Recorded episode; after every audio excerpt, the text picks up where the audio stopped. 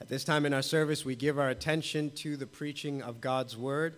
We believe that the Bible is God's Word to us, so it's better than the opinion of men. It is the Word of God to us. So we read God's Word so that we might hear from Him. We preach God's Word so that we might understand it, believe it, and orient our lives to God's Word. We want to hear from the Lord and sit under His Word now. Benny will come and read the Scriptures for us, and then we'll preach from it together. Good morning. This morning's passage is taken from 1 John chapter 3 verses 11 through 18. 1 John chapter 3 verses 11 through 18 is found on page 1022 of the Bibles in front of you. For this is the message that you have heard from the beginning that we should love one another. We should not be like Cain who was of the evil one and murdered his brother. And why did he murder him? Because his own deeds were evil and his brother is righteous. Do not be surprised, brothers, that the world hates you. We know that we have passed out of death into life because we love the brothers. Whoever does not love abides in death. Everyone who hates his brother is a murderer, and you know that no murderer has eternal life, has eternal life abiding in him. By this we know love, that he laid down his life for us, and we ought to lay down our lives for the brothers. But if anyone has the world's goods and sees his brother in need, yet closes his heart against him, how does God's love abide in him? Little children, let us not love in word or talk, but in deed and in truth. The word of the Lord. Thank you, Lord, for your word, for by it we can know you and know ourselves, and we can know how we are to come to you. We pray now that the Holy Spirit Himself would come and give us power so that as we hear the word, we might, as your scriptures tell us, not just be hearers of the word, but doers of what it says. Let us not be deceived by simply talking about your word. Let us come to reality by obeying your word and doing what it says. Pray that you would have a transforming effect on us as we consider your word today, that it would be seen in practical and real ways in our lives. We pray this in Jesus' name. Amen. Okay, if you were here last week, you know that we've been through this series in First John called Authentic Christianity, and we've been trying to consider what authentic Christianity is and what being an authentic Christian means, what it looks like, what it feels like, what the shape and nature of authentic Christianity is. Last week, we looked at John teaching from chapter 3, 1 John 3, 1 to 10, and it began with that great verse where John said, See, what kind of love the Father has given to us that we should be called children of God, and so we are.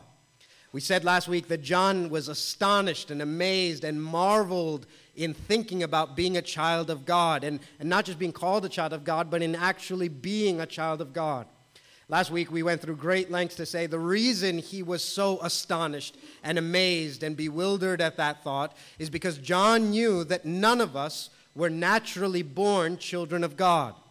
John taught us that by nature we were born into a diabolical home, that we were born children, as Paul says, of God's wrath, at enmity with God, children of the evil one. By birth, we are children of the evil one. By grace, we are adopted by the good one. By birth, we're born as children of the devil. By grace, we're adopted as children of God. And as John began to consider this adoption of God, he was amazed. See what kind of love the Father has given to us that we should be called children of God, and so we are. John understood that the nature of our relationship with God has now changed because where we were once enemies, we are now children adopted into his family. But understanding that, John understands that this means there's a further implication to our adoption. That just as our relationship with God has changed through adoption, now through adoption, our relationship with one another has changed as well. Because if adoption is true and now God is our Father, that means that all of God's other children are now our brothers and sisters. And if you go, oh, that's just a, a, religious phrase that people use of calling one another brother and sister, then is it just a religious phrase to call God Father? Or is He really Father? Because if He's really Father, then I'm telling you, you and I are really brother and sister. And if he's not really father, then we're not really brother and sister. But if he is, if you really go, when I say God is my father, I mean that in the realest sense, then I'm telling you, in that same reality, you and I are brother and sister. This is why I think John would laugh at our modern idea of, I'll have a relationship with God, I don't want anything to do with the church. You've heard that before? Or maybe some of us have believed that or bought into that for a while. Lots of people want to be spiritual and religious, and me and God will connect. But I don't want anything to do with organized religion or the hypocrites in the church. I think John would laugh at that. I think John would say, You have no idea what authentic Christianity is, because authentic Christianity is you've been adopted by God.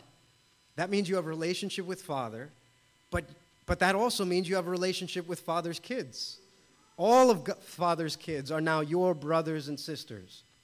We said this before, right? Would adoption work? Would a child who's being adopted into a family, would it work if that child said, I am so thankful, Dad, that you're adopting me, and I can't wait to be your son and you to be my father, but all your other kids I want nothing to do with? How would adoption work? It couldn't work. Could, could a child come into a family and be adopted and have a great relationship with dad but want nothing to do with dad's kids? No. By, by very nature, when you come into adoption, you're given a new father, but you're also given a new family. And you can't have father without his family. You can't have a relationship without the father, without a relationship with the father's children. And so John is going to press this metaphor and continue what we said last week of, okay, here's what it looks like to be a child of God if adoption is real. And this week he's going to say, and here's what it looks like to live in his family. Here's what a child of God looks like. That's 1 to 10. This week he's going to say, and here's what it looks like to be a sibling. Here's what it looks like to be a brother to God's other children, a sister to God's other children. And John says, okay, for that, here's how life in this family works. Here's the nature of our relationships. In verse 10, he had just finished saying, Look, if we don't practice righteousness, we have not been born of God, nor if we don't love our brothers. And he picks up on that idea in verse 11. It's the passage that Benu read for us. Let me, let me have you hear it. Here's what he says For this is the message that you have heard from the beginning, that we should love one another. So, John's going to start this passage by saying, okay, here's what family life is going to look like. Here's what sibling life is going to look like. Here's how one Christian ought to treat another Christian. And he says, this is the message we've heard from the beginning. So he wants you to know look, despite what all the counterfeits are saying, remember, John wrote this letter because a bunch of counterfeits from his church left and started believing junk and teaching junk. And despite what they're saying, you already know what authentic Christianity is. This is the message you've heard from the beginning. It's nothing new. It's not a secret. It's not hidden wisdom. It's the message that's been there from the beginning of the scriptures, from the beginning of your Christian life. This is the message we've heard from the beginning love one another. John's going to say if you're an authentic Christian, listen, that's going to mean you're going to hate something and love something. It's going to mean you hate sin and love people. And you've seen that throughout his letter, right? If we're in the light, we will not walk in darkness. You're going to hate sin and you're going to love people. The counterfeits that had left twisted everything, and they loved their sin and they hated other people. And everything John kept seeing among the counterfeits is they loved their sin. They wanted their sin. They walked in their sin. They enjoyed their sin. They loved their sin, but they hated other Christians. And what John is trying to do is he's trying to untangle what they've twisted up and set everything straight again and make it real simple. This is the message you've heard from the beginning. We are to love one another. Okay. In order for that to not just be a hallmark card that Christians will pass to one another, how does that work out? What does it look like? How does that play out? Right? Because the truth is, especially in our culture, we've all come up in this culture, love means a lot of different things depending on who you ask right? We, we say the same word for I love you to a spouse that we say about hot dogs. I love hot dogs, right? And sometimes we love people like we like hot dogs. And, and we, we, we don't all mean the same thing when we say love, right? We fall in love and fall out of love. So, so we're convinced love is a feeling. Or if you watch love on TV, If a guy says, I love you, it's immediately code for sex. You immediately know they're going to be sleeping together at some point in the show. Love means very different things in our culture. So, what does John mean when he says, This is the message we've heard from the beginning that we should love one another? What does it look like for us to be siblings in God's family, adopted by Him? What's that kind of love going to look like? John's going to tell us. But before he does, he's going to tell us what it doesn't look like. He's going to start with the negative example before he goes to the positive one. He's going to say, This is what you should not be like and ought not do before he tells us what we should be like and ought to do. He's going to start by saying, If you're going to be a sibling in God's family, don't be like this. And the first thing he says is this If you're going to be in God's family, don't be a sibling like Cain. Look at it, verse 12. We should not be like Cain who was of the evil one and murdered his brother. And why did he murder him? Because his own deeds were evil and his brother's righteous. So here's what John does. He's going to start talking about here's what life in God's family looks like. And he wants to say, first of all, don't be like that first family and that first sibling. Don't be like Cain. What John does is he takes you back. I don't know if you know who Cain is if, if you're familiar with the scriptures or if you're not, John basically takes us back to the very first book of the Bible, the very first family, in fact, the very first human being who was ever born, the first one to come into the world. God had made this man named Adam and his wife Eve, and they had the first child ever born on the planet, and this was a boy named Cain, the first sibling of the very first family.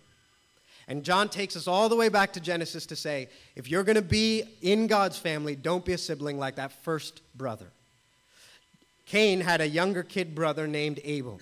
And their story is in Genesis 4. Maybe you know it well. Let me, let me remind you. Let me read you just a few verses from Genesis 4 so you remember these stories.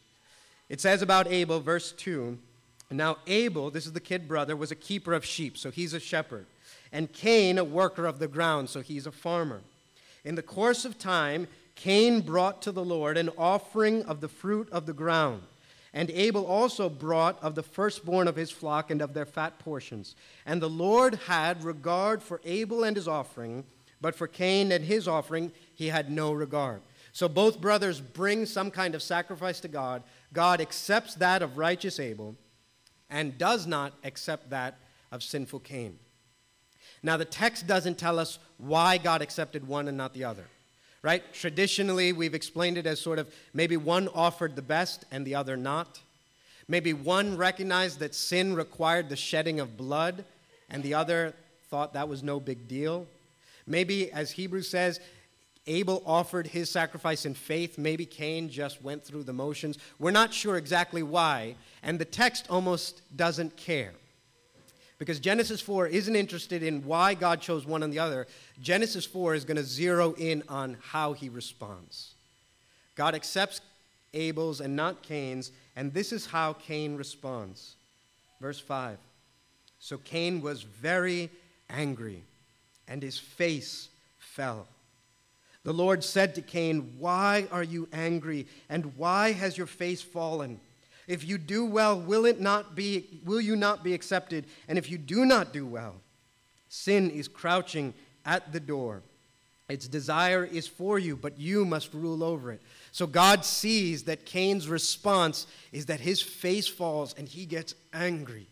He's full of this envious, jealous rage. He now is growing with hatred for his brother. God sees him and calls him out in his anger and says, Cain, why are you being so angry? And pleads with him. And even then says, Look, if, even now, if you do the right thing, you're going to be accepted.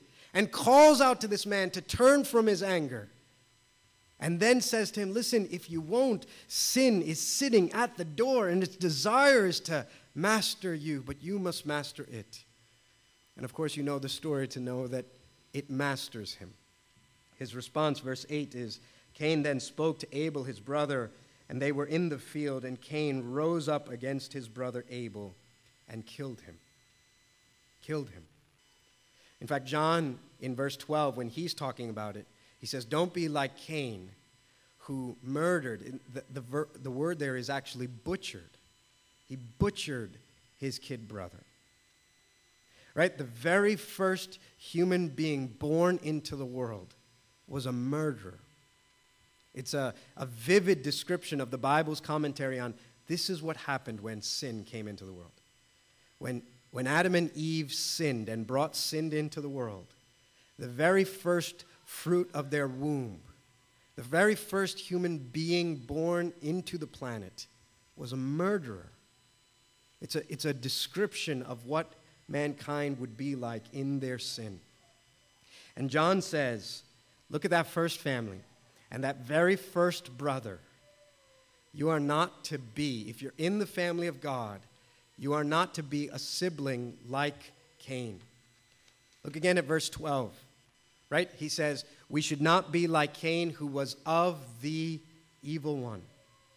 Who was of the evil one. You've got to piece that together with what we said last week. In 3 verses 1 to 10, John has already gone through great pains to say, Listen, the whole world is one of two spiritual families. Everybody's in one of two spiritual families there's a diabolical one and a divine one. There's one ruled by one who didn't want to be ruled by God. That's the first created being who didn't want God's rule. That's Satan, that's devil. And he's got a, a family. And then there are those who are ruled by God, and that's God. And, and John is saying, from the beginning, don't you see, that Cain showed that he was a part of that other family. Don't be like Cain, who was of the evil one. This idea of John saying, look, you're either a child of God or a child of God's enemy, is not a new idea. It's one that you see playing out from the beginning.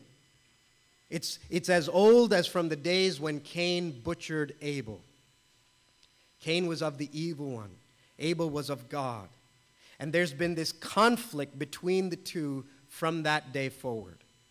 In fact, I won't go into it now, but if you go back to Genesis, in Genesis 3:15 is when God curses the serpent who had tempted Eve. And in that curse he says, "From this day forward I will bring enmity between your offspring and her offspring."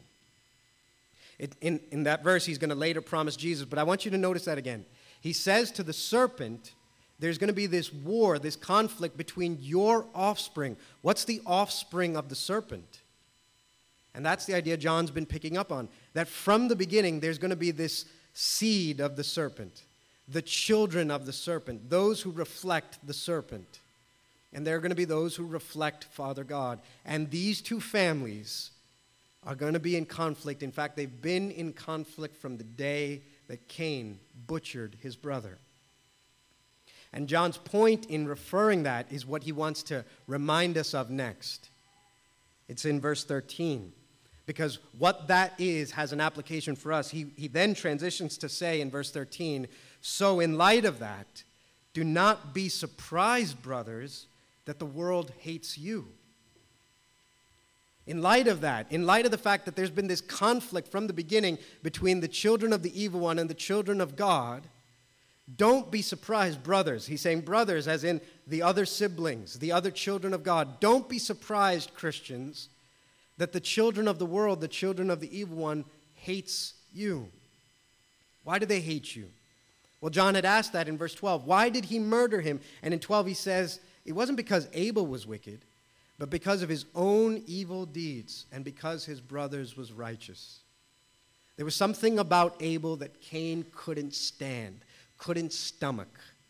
And it wasn't that Abel was living like a sinner, it was precisely the righteousness of Abel that turned Cain's stomach against him. And John wants us to hear in our day don't be surprised, brothers, that the world hates you. If you take that seriously, I don't know about you, but that's a hard verse to accept. You know why? Because deep down, again, I don't know about you, but me, I've got this desperate need to be liked. I, I need to not just be liked, I need to be loved. In fact, I need you after a conversation with me to think I'm amazing, right? I don't know why you all laughed like that. I need people to think I'm amazing. And then, you know what I think? I think the same stupid thing I see in myself, I see in the church all the time. In fact, I, if I could characterize, I'd say one of the things about our churches in America is we so badly want the world to like us. We want to fit in so bad. We want to make sure that everyone thinks that we're cool. And we'll do whatever we can to look like everyone else. And, and John is saying, listen, don't be surprised if the world hates you. Don't be surprised, brothers. If, if you're going to live righteous, then this conflict between the seed of the serpent and the seed of God has been going on from the beginning. And if we're going to live righteously in the world and stand for what God stands for, believe what God believes, that's never going to be cool. And it's never going to be popular. And it's never going to be liked. And John's almost saying, you're going to have to deal with that at some point. You're going to have to deal with the fact that you ought not be surprised that the world hates you. I bet Cain accused Abel of acting holier than thou. I bet Cain saw Abel accepted and thought he was such a hypocrite and a phony and a fake. I bet Cain just couldn't stomach goody two shoes Abel. But at the end of the day, John says it wasn't in Abel. It was Cain's own evil deeds that could not stomach Abel's righteousness. And that envy and that anger and that jealousy produced in him a murderous hatred. Do not be surprised, brothers, children of God, if you look like God, that the world hates you. So, John's warning is don't be surprised if the world looks like you. And his warning is also, and if you're in the family of God, don't be a sibling like Cain. Now, maybe you hear that and you go, okay, just so that I understand this right, John's big word to us is don't murder my brother. Right? That's his big point. If I'm going to be in the family of God, don't murder other Christians.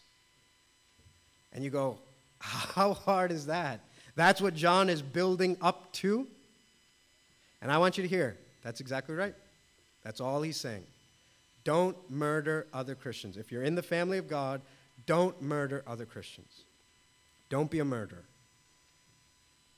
The only thing is what he defines as murder. Look at verse 15. Everyone who hates his brother is a murderer. And you know that no murderer has eternal life abiding in him. That's it. That's all John's saying. But he's saying, if you hate, that's murder. Now, this is an original John. John is just literally parroting what he heard his best friend Jesus say. In fact, Jesus in Matthew 5 was speaking on this, what's called the Sermon on the Mount. And he says to a bunch of religious, church going people, he says to them, I tell you, you've heard it said that if you commit murder, you will be in danger of judgment. And everybody sat just like we sat and goes, How hard is that? Don't murder, no problem. Right? In fact, that's what that exactly was what made them feel righteous. We would never murder someone. That's what made them feel like they were better than everybody else. Of course, Jesus, that has to be the easiest commandment to keep. And then Jesus follows, I'll just read a few, you can hear it. Matthew 5 22. But I say to you, everyone who is angry with his brother will be liable to judgment. Whoever insults his brother will be liable to the council. Whoever says, You fool, to his brother will be liable to the hell of fire. And here's what Jesus and John are both saying John and Jesus are both saying, It's not just what you do with your hands. The point is, is this thing already rooted in your heart? And here's what I want to say, just as clearly as I can. John is saying, if you consistently hate another Christian, the same seed that was in Cain is in your heart as well. If you consistently hate another Christian, the same seed of murderous, angry hatred that was in Cain's heart, John says, is in your heart as well. Everyone who hates his brother is a murderer, and you know that no murder has eternal life in him, John says. In fact, John says, hatred or love, that's the test. This is how, verse 14, we know if we have crossed over from death to life, or if through hatred we still remain in death. That's the test. If you're going to be in God's family, don't be a sibling like Cain. Having given us the negative example of what we ought not do and what ought we not be like, John finishes this passage by giving us the positive example. What ought we then to do? What does loving one another look like? How is family life among siblings in God's family supposed to look like? Who should we be like? And he tells us in verse 16. Here's the second and last thing John says If you are going to be in the family of God, then be a sibling like Jesus. If you are going to be in the family of God, then be a sibling like Jesus. Be a brother like Jesus. Remember, if you carry on the adoption analogy, then God the Father adopted us through his son Jesus. You know what that makes Jesus? Jesus is like our brother. In fact, the scriptures tell us in Hebrews that Jesus is not ashamed to call us his brethren, his brothers. So just as we look to the Father as our Father, we look to the Son as our elder brother. And Jesus is a picture of what we are to be like. What John's saying is don't be like the older brother Cain, be like the older brother Jesus. If you're going to be in God's family, be a sibling like Jesus. And what's that look like? Verse 16. By this we know love. We've been asking John, John, tell us what, what love looks like. And he says, By this we know love, that he, Jesus Christ, laid down his life for us and we ought to lay down our lives for the brothers. Before I make a comment on that, I want you to just notice one thing. Notice that he doesn't contrast between Cain and Abel. Right? If you're writing in literature, that would make a nice, tighter contrast. Right? Here's Cain, who was of the evil one. Here's Abel, who was of God. Why doesn't he say, if you're going to be a sibling in God's family, don't be like Cain, be like Abel?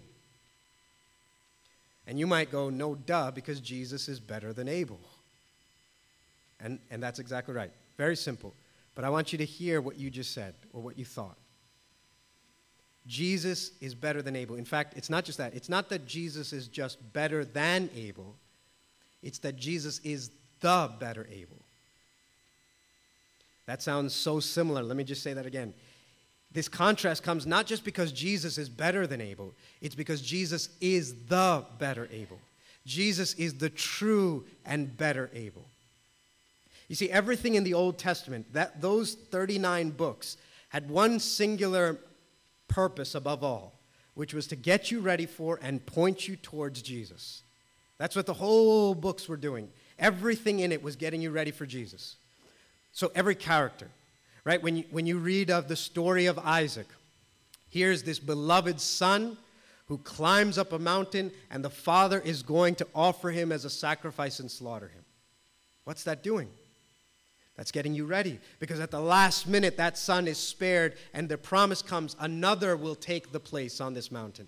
And all that's doing is getting you ready for another beloved son who would come from the Father and climb up the mountain and at the last minute not be spared, but slain for us all. Or, or you read of the sacrificial system, and you go, okay, here's this innocent lamb who's blameless and pure and perfect in every way, and guilty people will come and lay their hands on it and slay it, and their sin will be transferred to this innocent being. And what's that getting you ready for? All the blood of the bulls and the goats and the lambs was getting you ready for John 1, which says, Behold, the Lamb of God, Jesus, who would come, who is blameless and perfect and pure, and the guilty would lay holds of him and slay him, and through his blood they would be forgiven. In the same way, Abel was getting you ready for the true Abel, the better Abel. In every way, Jesus is the true and better Abel. I, I want you to consider it. Abel was murdered. But verse 16 just told us Jesus, the true and better Abel, laid down his life. He wasn't murdered. He, he, he wasn't, it wasn't against his will. He laid down his life for us. Abel's blood, if you go back to, to Genesis 4, Cain comes back after slaughtering, butchering his brother, and God calls out to him and he says, What have you done? Cain lies about the whole thing and he says, Your brother's blood is crying out to me. His brother's blood was crying out for justice against his murderer. But Hebrews tells us that the blood of Jesus speaks a better word than the blood of Abel. So I want you to think of this. Abel is slaughtered, and his blood cries out justice against his murderer. And yet Jesus is slaughtered, and his blood, blood cries out mercy for his murderers. God heard the blood of Abel crying out for justice, but the better and true Abel's blood cried out mercy for the ones who murdered him. Cain, because he murdered Abel, was banished and sent out. But the true and better Abel dies, and what happens? His murderers are adopted and brought in. In every way. Innocent, righteous Abel was murdered by his brother. His blood cried out for justice, and Cain was banished and sent out. Innocent, righteous Jesus the true and better Abel, laid down his life, and his blood cried out mercy for his murderers and adopted us and brought us in. The contrast is not just because Jesus is better than Abel, it's because he is the true and better Abel. And if you're going to be in the family of God, you ought to be a sibling like the better Abel. You ought to be a sibling like Jesus. And let me say this quickly and then we'll be done. What does that look like? Verse 16, hear it again. By this we know love, that he laid down his life for us, and we ought to lay down our lives for the brothers. What is family life supposed to look like? Love. Not just love, sacrificial love, self giving love, generous love. The kind of love Jesus had for us is the kind of love we're supposed to demonstrate to one another. We give of ourselves, we give of our stuff, we give sacrificially, selflessly, generously to one another, not just to God, to one another as He has given to us.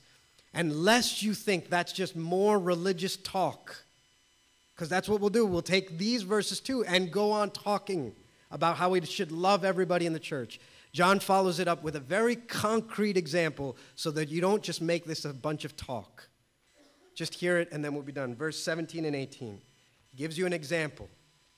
But if anyone has the world's goods and sees his brother in need, yet closes his heart against him, how does God's love abide in him? Little children, let us not love in word or talk, but in deed and in truth. Would you let, even as you go from today, would you let verses 17 and 18 just sit on your heart throughout the day? Would you please just let it sit on your heart? Because John's saying, in God's family, if we're going to be siblings, we're not just going to talk about loving one another, not even just going to talk about loving like Jesus loved. Brothers, if you see another brother in need and you have the world's goods, you have something they need and you close your heart to them, how are you in the family? If you love your stuff and your money and your possessions more than you love a brother, how are you in the family? How does God's love abide in you? Little children, let us not love in word or in talk, but in deeds and in truth. Even among the counterfeits who had left John's church, there was no shortage of talk. They were always professing, professing to know God, professing to love one another. And John says, no, if you're an authentic Christian, then this love is going to be demonstrated in visible, tangible, practical, real ways. You're going to demonstrate love in deeds and in truth. Not just talk about loving everybody, actually loving somebody. So, if you see a brother in need, and that means we've got to be family enough to know one another and one another's needs. If you see a family who's lost a job and is in need, a family that just had a baby and is in need, a college student that needs to help to finish the last semester and buy textbooks. Whatever it may be, if you see a brother in need, that's where the test comes. If you have the world's goods, if you have the world's goods and close your heart to your brother in need, how does God's love abide in you? Even this week, I want to say as just one practical word of application for us Hurricane Sandy presents to us an opportunity to obey verse 16 and 17. So have your eyes open, hearts open, hands open, wallets open, homes open, tables open, beds open to see how God might want you to obey 1 John 3, verses 16 and 17. Because if we're in the family of God, we're going to love like Jesus did. And thank the Lord, He didn't just stay in heaven and talk about loving us a lot. If we are going to be in the family of God, we ought to be a sibling that is not like Cain, but like our older brother Jesus. May the Lord Himself give us opportunity and a heart to obey His word. Let's pray. Father, we ask you together to bring about deep conviction to our hearts, and that the Holy Spirit Himself might sit on our hearts with a great and what almost feels like crushing weight as we consider whether or not we truly love one another as we consider whether or not we've been allowing hatred to grow so that the same seed that was in the heart of Cain is in our hearts as well. And would you expel such things from our hearts through the love of Christ, who gave his life, who is the better and true Abel? As we consider the better and true Abel, we will have ourselves the resources to rid our hearts of hate. And likewise, would you make us a generous, sacrificial, self giving people who, in tangible, physical, visible, real, actual ways, demonstrate love for one another, for your family. Give us opportunity to do so. Give us resources to do so. Give us motivation and means to do so. I would even ask as a prayer from all of us in this week and in the coming weeks, let many good deeds be done in the name of Jesus because of obedience to your word in 1 John chapter 3. Hear our prayer. We prayed in Jesus' name. Amen.